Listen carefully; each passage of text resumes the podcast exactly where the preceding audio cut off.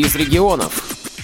2 декабря 2016 года в выставочном зале Санкт-Петербургской государственной библиотеки для слепых и слабовидящих открылась многоформатная интерактивная мультисенсорная выставка «Мертвые души. Живые образы» по произведению Гоголя. Экспозиция адаптирована для слепых и слабовидящих посетителей. Она создана партнером библиотеки, креативным бюро «Арттера», проектирующим интерактивные музейные экспозиции для крупнейших культурных центров России. На презентации презентации выставки побывала наш корреспондент Галина Гусева и побеседовала с автором концепции, кандидатом филологических наук, специалистом по музейному проектированию бюро Артера Олегом Николаевым.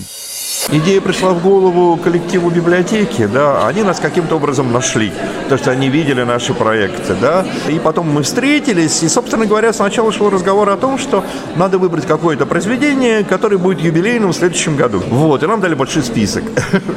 Вот, там, 25, к примеру, там был и «Маленький принц», и «Хижина дяди Тоба», и «Алые паруса», и мы вдруг почему-то вот остановили свой глаз все вместе, да, на «Мертвых душах». Потом, правда, было сложно, мы действительно несколько раз думали, что надо отказаться и взять что-то попроще.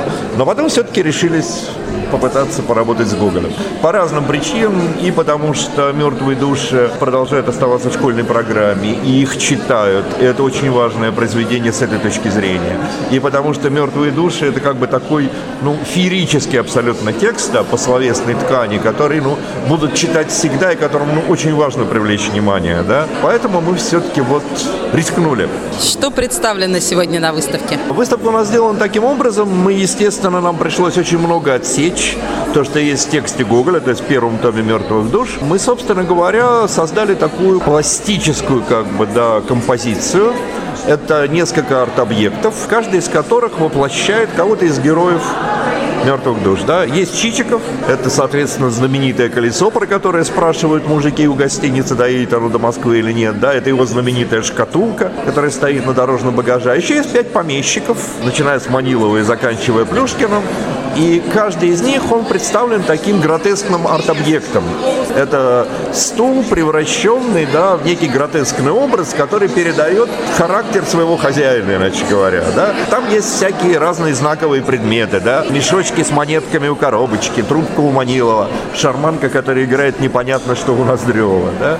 То есть э, мы хотели как раз попытаться словесный текст да, перевести э, в язык скульптурно-пластический. Ну, собственно говоря, если честно, интересно, когда вчитаешься, то Google это подсказывает, потому что его язык необыкновенно пластичен. И если он пишет, что вся мебель в доме Собакевича была похожа на Собакевича, собственно, из этого мы и вычитали ключ к нашей выставке.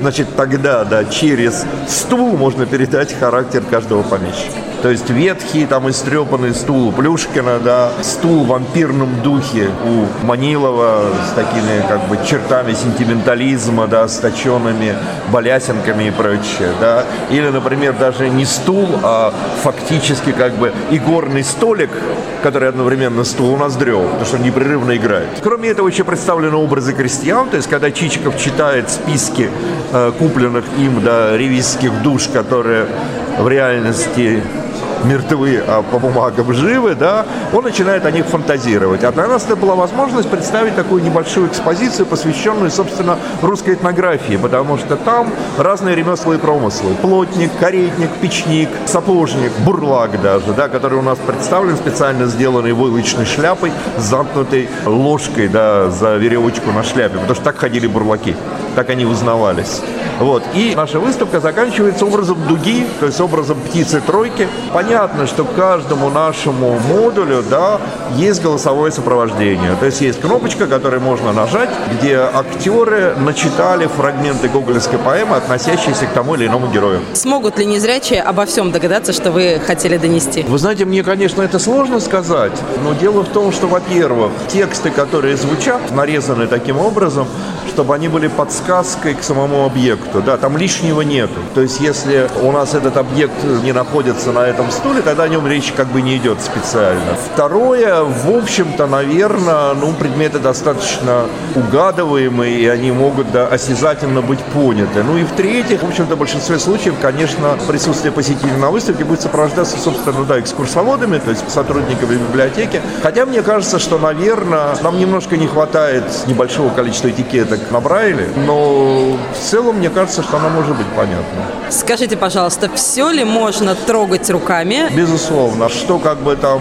сдвигается, то закреплено. Конечно, здесь нет э, экспонатов музейного свойства и даже, собственно, этнографические предметы, потому что колесо у нас от брички Чичика это настоящее колесо, привезенное из деревни, это настоящий этнографический экспонат, да. Но это не музейный экспонат, он в фондах не числится, его тоже можно трогать. Что будет потом с этой выставкой? Мы ее делали так, чтобы ее на самом деле было легко перевозить. Потому что погрузить ну, машину 8, скажем так, объектов да, небольшого размера, это не так сложно. Я думаю, что она будет ездить по России. Скажите, пожалуйста, если предложат еще какой-нибудь подобный проект, согласитесь? Да, согласимся, потому что наша фирма, да, бюро Артерра, мы очень давно занимаемся выставками, посвященными литературе. У нас было много детских интерактивных выставок, посвященных литературным произведениям, поэтому это направление для нас в высшей степени важно. А в данном случае это, наверное, первый опыт, когда это не просто детская интерактивная выставка, это литературные произведения, превращенные в игру. Мэри Поппинс или Муми Тролль, там, да, или детские стихи Маршака, да. А здесь, собственно говоря, эта выставка, она все-таки не детская, да, ну, то есть она для всех аудиторий, для тех, кто уже читает Гоголя и кому предстоит читать Гоголя. Поэтому для нас это в высшей степени был важный опыт. Это фактически первый раз мы попытались представить да, литературный текст вот в серьезной, как бы, взрослой выставке. С вами был Александр Гусев. До новых встреч на Радио ВОЗ.